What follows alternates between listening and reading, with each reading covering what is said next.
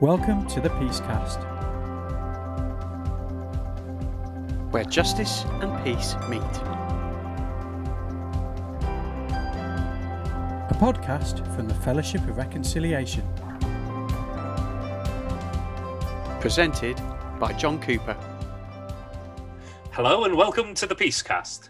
If I said to you, picture a nun, what images might come up in your mind? Maybe a quiet woman, mainly clothed in black, quietly shuffling around some cloisters. Or maybe cycling through East London, quickly delivering babies and a quick moral message. Or maybe even it's Whoopi Goldberg teaching a convent how to sing with some real swing. Well, they're all valid ideas, but today's nun is nothing like any of those. She has a powerful and compelling ministry that has seen her commit her life to God through acts of witness, protest, and just the occasional arrest. So it's with real great pleasure that I welcome Sister Katrina Alton from the Order of St. Joseph of Peace to the Peacecast. Welcome, Katrina. Thank you, John. It's good to be with you. Before we get into a bit more about your current ministry, I'd love to hear a bit more about your journey. I know for many years you were living what you called a conventional life. What was that itch or moment that began to nudge you away from that into your new life and vocation as a nun? Well, I guess I began to realize that it's very easy to go with the flow, to be dragged into the mainstream. And as a committed Christian, you know, at various points in my life, I've stopped and taken stock and realized I'm not living my life any differently to any other good, committed person trying to make changes in the world and, you know, care for neighbor.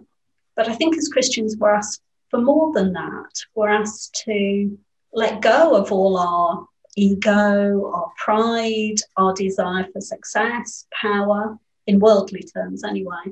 And I guess it was becoming a Catholic that really made me stop and think about how I was going to live that huge change in my life. Having grown up as a Protestant in Northern Ireland, um, even the step of becoming a Catholic was huge for me and for my family. So I didn't take that lightly at all. And I guess I was just inspired by this huge Catholic tradition, which was so new to me, but also a commitment to living in community with people I wouldn't choose, and probably who, if you asked them, wouldn't choose me either. And in terms of growing into that community, you mentioned that you grew up in Northern Ireland, where obviously religious communities get tied up with all sorts of other questions and issues. What made you want to recommit to, in some respects, living in a religiously defined community?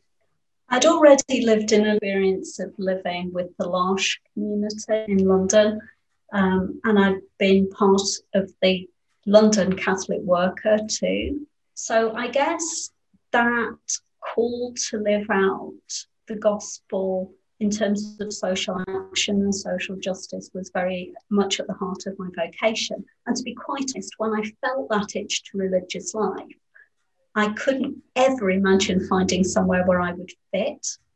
By this point, I already had a criminal record for civil disobedience. So I had all these stereotypes about vows of obedience and celibacy and you know, it didn't sit easily with me as a feminist. Um, but when I did discover the Sisters of St. Joseph of Peace, I really felt like I'd come home. And when I discovered their website, I read one of the sisters' stories. I just clicked on this little icon and, and read Sister Miriam's story. And it said, uh, Sister Miriam is currently in prison, having crossed the line at the School of the Americas, aged 80. I was like, okay, I think I can journey with these women if they'll say yes and journey with me. So, in terms of that journey, obviously you, don't just wake up one day and that's it, you're a nun. You've got your sort of time of formation.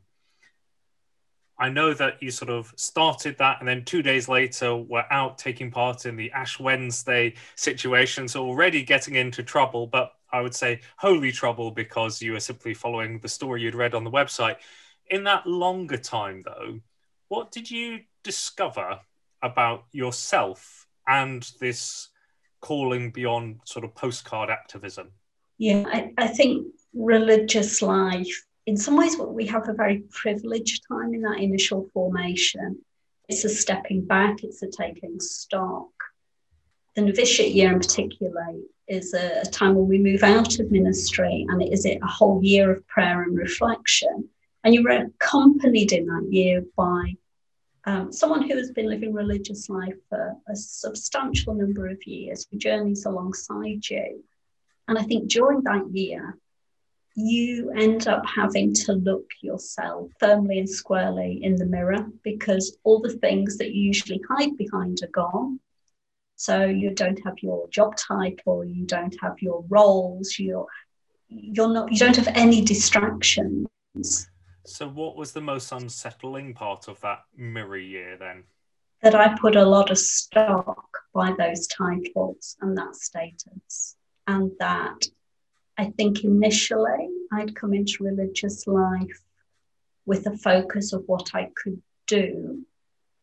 And it became very clear that call to be.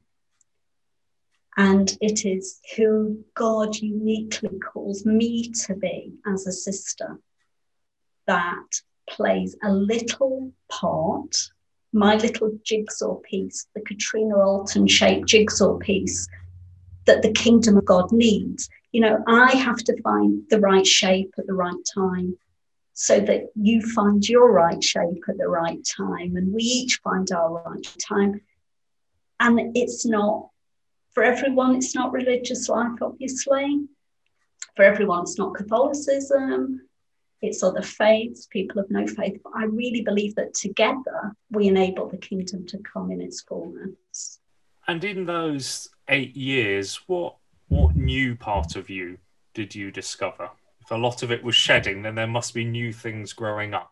Yeah, I, I guess I had this little fantasy that I would go in, I do my time, as it were, in formation and come out and sort of go back to my Catholic worker friends and do Catholic worker type stuff. And, and some of that has been true. But um, during the novitiate, as I realized how difficult finding it to peel off these layers, I felt a call to train as a, a counselor, as a therapist, um, which was very new. And I guess part of that also came from having done some work alongside refugees and asylum seekers. So, worker, we shared our, our home with those who had no recourse to public funds and who were you know, going through this nightmare of years and years of fighting the prejudice and racism of our asylum system, and just realizing that some of their trauma and some of the pain they'd experienced was triggering some of the traumas I'd experienced back in Northern Ireland, but had never really dealt with. Mm. Because as a child, if you grow up in a place where there's violence and conflict and warfare, that's all you ever know.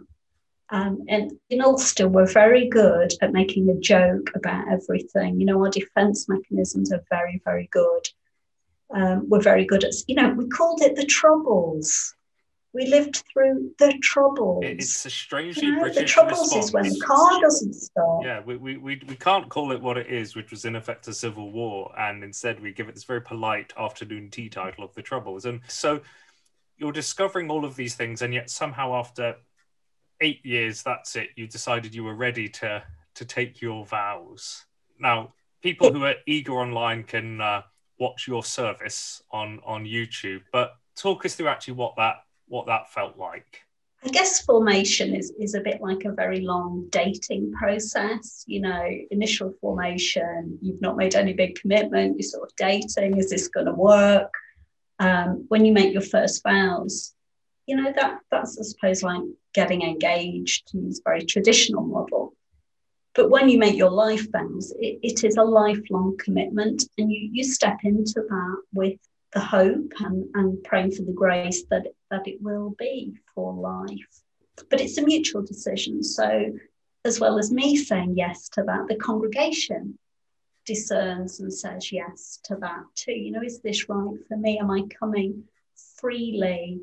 Um, you know, I, I, think in the past, women entered religious life um, as, as a way of fulfilling some big hopes and some big dreams. You know, if you came from a working class, poorer family, maybe the only way to, to fulfill your potential, your academic potential, was to enter religious life. So And sometimes we have unconscious fantasies and biases about why we're doing something. So, hence that period of, of really untangling is this really a call from God?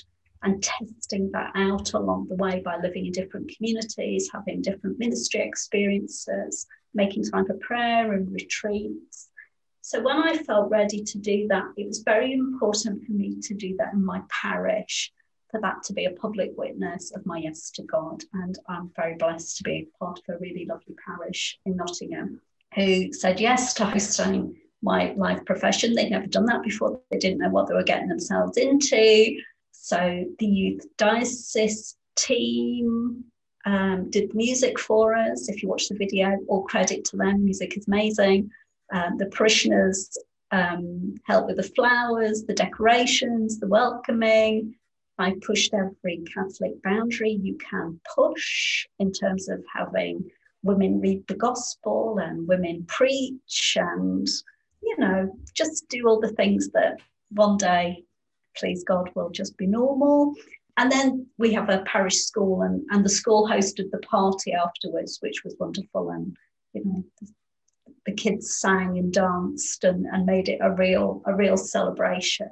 But, but the, the piece of scripture I chose for that was um, the verses from Micah. When, when Micah talks about, you know, not only will we beat our swords into plowshares, but one day everyone will live in peace and plant their own vines and fig trees.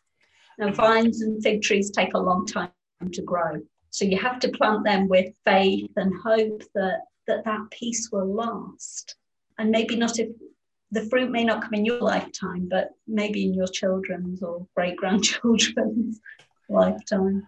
And that idea of peace is really central to you and your vocation. You've publicly spoken before about Jesus, the non-violent leader, as being a, a key person for you. So, what is it about peace and non-violence that really fires you up inside? I guess it, it, does go back to my life and growing up in Northern Ireland, where um, you were really only offered two options fight or flight. Um, so you either got involved in, in the armed struggle, and children where I grew up would, you know, be offered money and, and things to, to run guns for people and, and do messages for paramilitaries and things one of the reasons my parents decided to move to England because they were really scared that me and my brother would get caught up in all this. So, if you like, we did the flight bit. We were lucky enough to have family in England to be able to come and move and live with. But once I was out of that situation, looking in on it, as a teenager, I can remember thinking, why can't people just sit down and talk? You know, this was the 80s and and Sinn Féin as a political party was silenced. You'd watch the BBC and a voiceover to tell me what an elected politician had said, which just seemed absolutely ridiculous.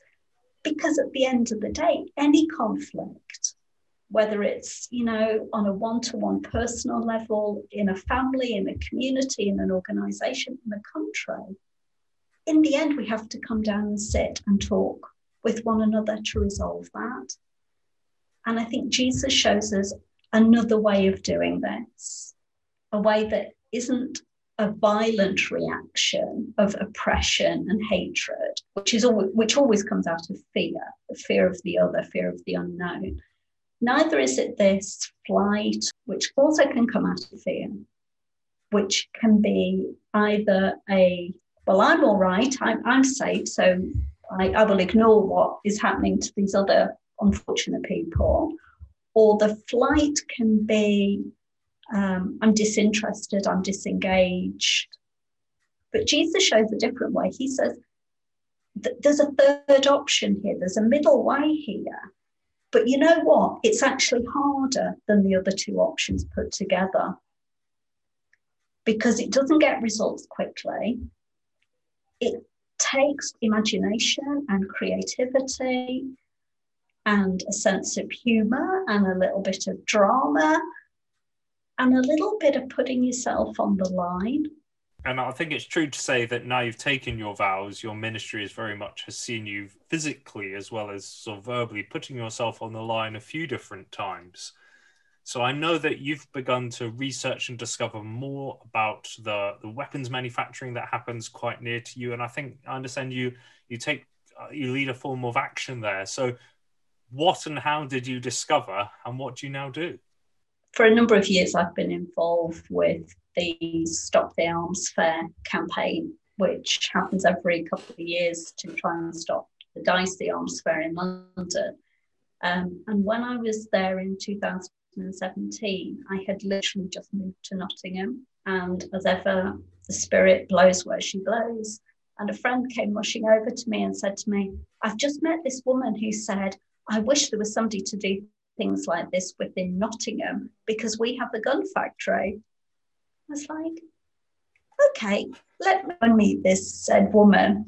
So yeah, we we met, we exchanged emails, and um, she's Christian, she's from the Methodist tradition, and together we just spent time together getting to know one another firstly which is really important i would always say if you're going to get involved in doing any direct action really get to know the people you're doing it with so you've got trust and support and we prayed together and tried to discern next steps it was just two of us and it was a bit scary really but we just decided okay let's make some banners we discovered that the the actual arms factories Heckler and Koch guns and ammunition and top top notch firearms. They're on the Nottingham tram line. So we decided if we made some quite large banners and stood with these banners, people on the tram would at least know what was happening. Because trying to find anything about this factory is really difficult. But this one unit has no signage at all. And when we got there, we were like, are we in the right place? And then Kerry looked up and she said, Look, razor wire and loads of CCTV. you know, they are not making children's rattles, are they? No, they're certainly not. So yeah, we we decided that once a month we would go and witness and stand there and, and we just made some little flyers, little leaflets, and we just handed them out to anybody, um, or, or, younger people, particularly with, "Are you joking? Is this some sort of spoof?" Mm. And we were like, "No, you know, Google it." It was it was the local people who then said to us, "So what can we do? Have you got a petition we can sign?" So we then created a petition um, that people could sign and um, and over the over the months we've we've done it, you know, various months, other people have joined us, other activists, Christians have joined us. So it sounds like you've you've you've met new people. You've sort of almost unveiled the elephant in the industrial estate, hidden in plain sight. But earlier on in your vision of what it means to follow Jesus, the Prince of Peace, you did talk about dialogue and conversation. Are you aware that you've spoken with anyone who works in the factories? There been anything like that, or is it more a witness just to highlight it's there?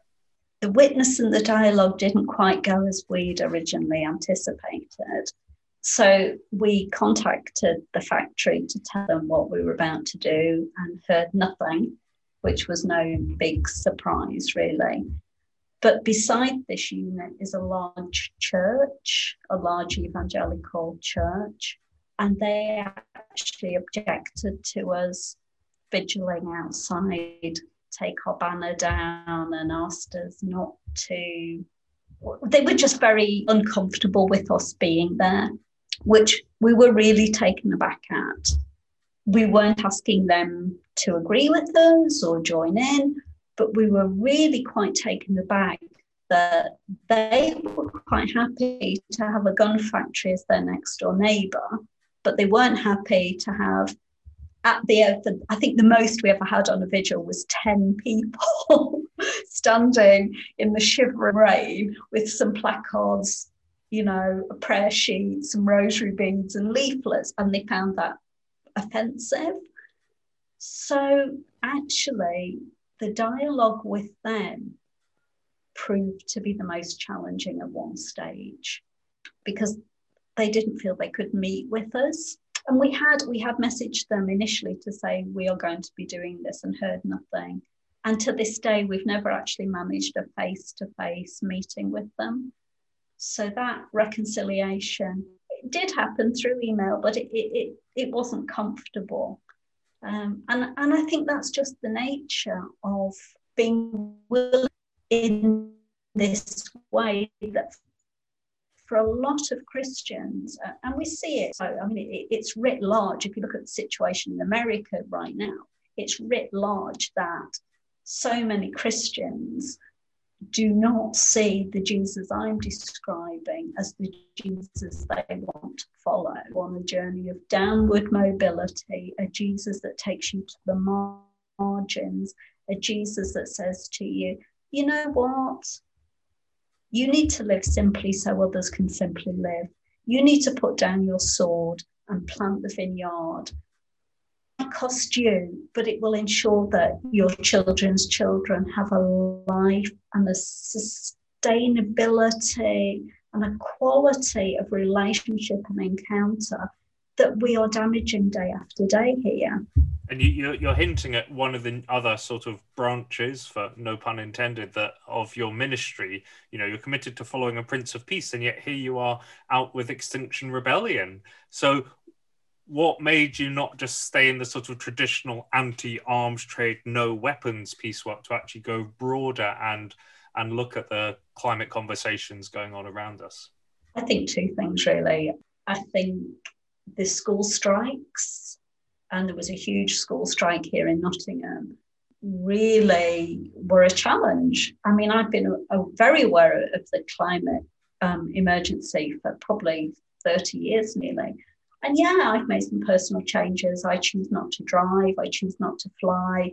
You know, I've made personally come very, very clear that this now needs real systemic change and that our governments are failing time and time to take action, you know, ignoring the Paris Agreement and all this, all these things. So I, I would give credit to the school strikers, definitely, to really prompting me to get out of my comfort zone on this. And then I think just Extinct Rebellion just took me by surprise. I'd I'd read and heard some stuff about how they were going to try and do things at the first rebellion. And to be honest, I was a bit cool and a bit cynical. I was like, I'm not sure this is going to work because as a peace activist for 20 odd years, you know, if you get six people and a dog at an event, you're very, very proud of yourself. And for them to have hundreds and thousands of people in London at that first rebellion, people, and this is the thing, people willing to risk arrest.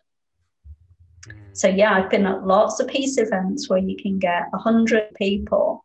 But I know in 2009 at the DSEI Arms Fair, in terms, particularly in terms of Christians, I think it was four of us who got arrested that year. So I have to ask, how do the police react when it turns out they've just arrested a nun? They don't always know. they don't always know because usually I'm just in jeans and t-shirt like everybody else. And when I'm asked my name, I just say Katrina. At the last arms fair, I did choose to wear a veil, mm-hmm. which I don't normally wear. I did choose to, to wear that. A visible witness that sisters are at this arms fair um, protesting, just as some of my brothers and sisters in the Methodist, Anglican, Baptist tradition choose to wear their clericals, or if they're in religious orders, some of, some of the males choose to wear their, their cassocks and habits. You know, and I know these people don't walk around Tesco's dressed like that. And, and because it, we need to be visible, people need to see that we are willing to put into action the things we talk about. Experience was I wasn't treated any differently apart from, I have to, I will confess, the desk sergeant when I got to the police station because I was handcuffed. He took one look at me and then looked at the young arresting officer and said, Get those handcuffs off her now. And then sort of looked at me and said, I'm so sorry. and out he'd had a very, very good Catholic education. Um, and and he did, he just he he could see beyond the veil. He he was sort of seeing people and he was saying to this young officer, you know, my experience of these people is, you know, they do what they do and they take responsibility for what they do. So you don't need to cuff them. Mm. They're not going to run away. They're not going to, um, you know, resist arrest. But I am conscious that it gives privilege, and how do I use that privilege? Hence, not usually wearing the veil. Mm. It also gives you support, though, doesn't it? You know, you're not just Katrina. You're part of a, a convent of, of three there, and part of a order, I guess, spread all around at least the UK, if not the world. How does that support and either strengthen you, or what does it mean to be part of that wider group when you carry out these actions and the campaigning? I think most activists will tell you if you're going to risk a rash, you need to be part of an affinity group. You need to have created a network of solidarity because anything can go wrong and things do go wrong. And I, I what I love about the peace world is that the diversity of people who work together for actions like this is amazing. So the Quakers, if you're thinking about the arms fair in DSEI, the Quakers are always there in huge numbers. But every every Christian tradition, and certainly at the last arms fair, it, it was an interfaith event, which was beautiful. So I think it's really important that we show the face, the side of Christianity that we're striving for, because our visions within ourselves. I mean, the world looks at us and thinks we're crazy. I mean, not that I think I don't want us to be the same. You know, I, I think it, it's like finding a comfortable pair of shoes. You know, if your shoes are Quaker or Methodist and mine are Catholic, that's fine. As long as comfortable where we are and we're happy to journey together, that's the important bit. And respect one another and learn from one another. And I think in the activist world, that's that's what happens. That over the years, the Quakers, the Catholic Worker, Pax Christi, FOR, Fellowship of Reconciliation, all these people have come together and have inspired one another, encouraged one another, prayed, cried, laughed together. And that's really important in this. And I think it is, it's those glimpses of the kingdom where we are walking alongside each other that really help give give strength to others. And I think sometimes shine a bit of a mirror back at other elements of the peace and other movements, which can become painfully sectarian from whatever their points of unity are. Their differences suddenly become more important. And Mm. certainly I'm hopeful within the Protestant church sphere that uh, the Pope's latest encyclical will really start the wider church thinking, hmm, if he can spend time looking at war, peace, just war, and the whole of creation and economics, maybe we need to get back on our books again. And that sort of positive dialogue can be such a rich space. We've covered a huge amount. There's a strange air of almost glamour to what you describe, but I somehow get a feeling that everyday life as a nun can't just be sort of pickets, placards, arrests, powerful actions. What does your average day look like? Well, in a pandemic, like most people's average day, you know, in, in front of Zoom screens, I, I don't think there is an average day. There are some things that have remained the same during the pandemic and, and are constants in our life. So, um, in my community, we pray together, we eat together, and they're, they're two core parts of our day because that coming together to pray and reflect is so important um, to sustain us on this journey. And to share a meal, to Mm. break bread together is really important too. My days vary. I do some spiritual accompaniment with people, and that tends to be younger adults who are struggling to stay with the churches, um, particularly women, young women who are find it very hard to find their place in the church. I do quite a lot of spiritual accompaniment. I do things like this, occasionally asked to talk to people about peace activism and, and various things. Um, and I do some work within the congregation as well. We we produce a magazine, and I'm on the editorial board for that. And we've now got somebody somebody else entering with us. So um, I've been asked to accompany her as she begins this journey. So uh, that that feels really um, a real privilege to begin to walk alongside somebody who's starting the journey I started eight nine years ago. And I'm just trying to begin to imagine the types of conversation and the prayers that you share. So without wanting to sort of cross any boundaries, are you all sisters who are out on the streets protesting, or does each peace ministry look very different within this order? I think if you go go to our website, you'll realise that we've we've got we've had a very rocky start. Um, we were founded by um, Margaret Anna Cusack, who herself had been a Protestant from from Ireland, became a Catholic, was a Poor Clare nun, so an enclosed nun, and uh, during the famine could see could see the violence of poverty. Mm the violence of poverty that was literally crucifying the poorest of the poor. And she said, I can't sit here and talk about what should be done. I need to leave the convent and do what needs to be done, especially for the poorest and especially for women. But she was very outspoken, she was a feminist, and she got on the wrong side of the bishops. Well, the bishops got on the wrong side of her, I don't know which. And basically, after four years, so she founded us as a new order to work in the inner city. She founded us here in Nottingham to work alongside women. So our early sisters would have been going into people's home, obviously before the NHS, to offer healthcare.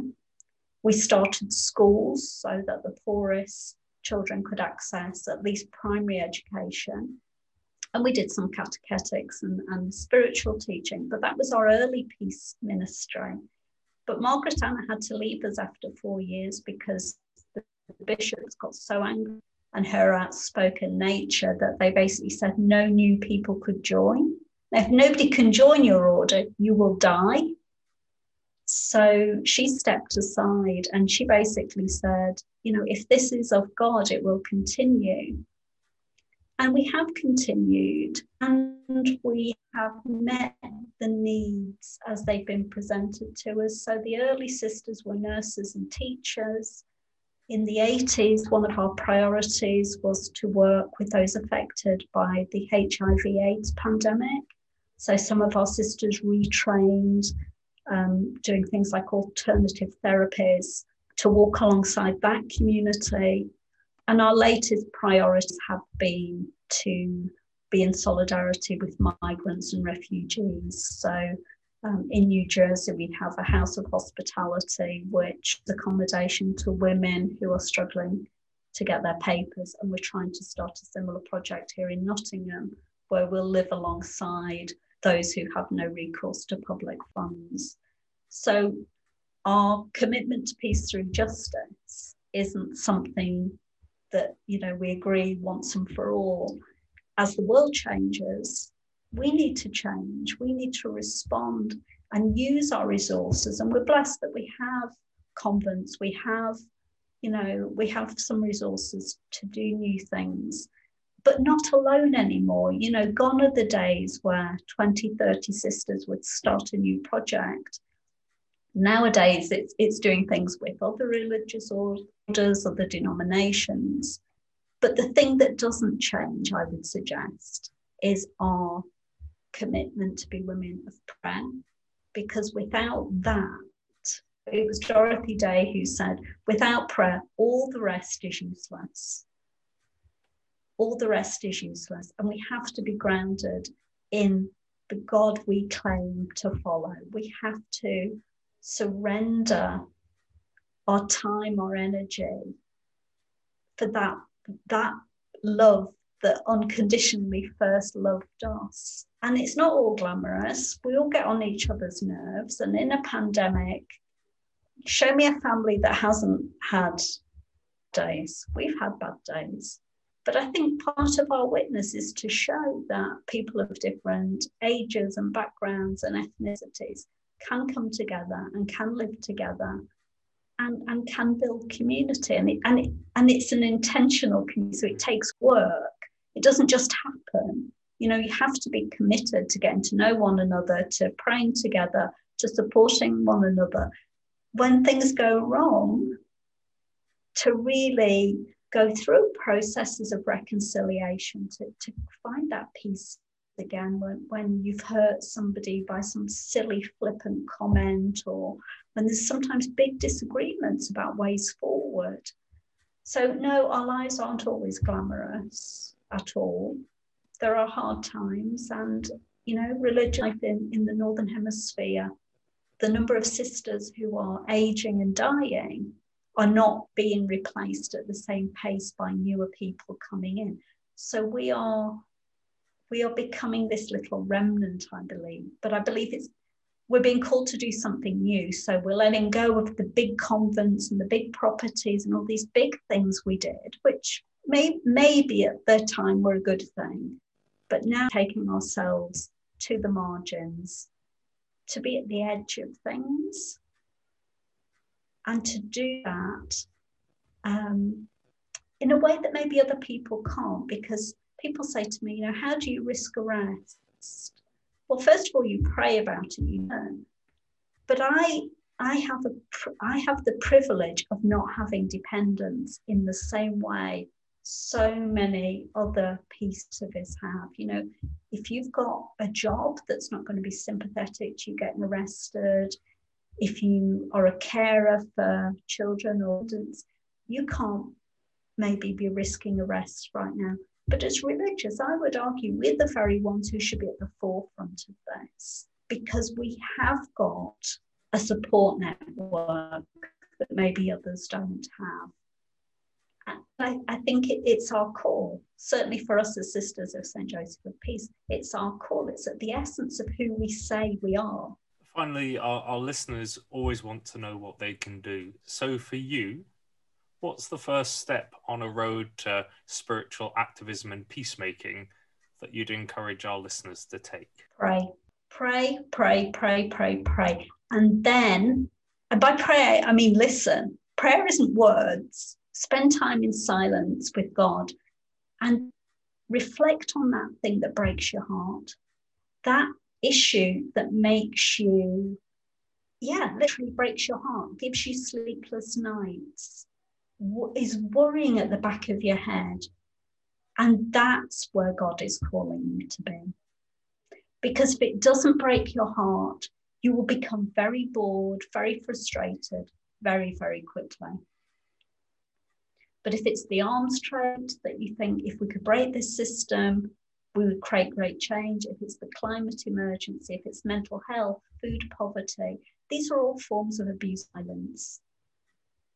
Whatever it is, take that first step and connect with somebody else because else is doing something. There might only be one or two people, but make those connections, build those relationships you know, the you might think, well, I don't know much about the arms trade, or I don't know much about the climate emergency. You don't need to know. There's no exam for this.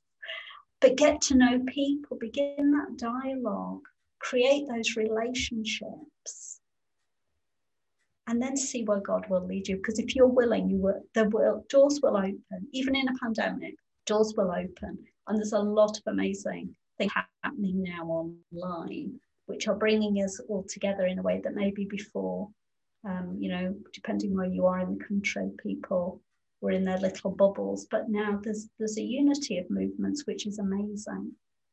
Katrina, thank you so much for all that you've shared today. You've uh, very much lifted the veil on what it means to live life as a nun today, but in a way that I think will leave us all mulling more on our secular as well as religious callings to create that life of justice and peace and, and build it up. Now, if you've been inspired, you can find Katrina either out on the streets of Nottingham. Do look up and consider joining her outside the um, factory, or you can find her connecting with digital communities on Twitter at Sister Katrina CSJP, or you can find out more about the wider order at csjp.org. Katrina, thank you once again. Thank you, John. Thanks for listening to The Peacecast, a podcast from the Fellowship of Reconciliation. Presented by John Cooper, produced by Jack Woodruff, and edited by Middy Media. If you've enjoyed it, please like, review, and share on social media, and follow us at The Peacecast.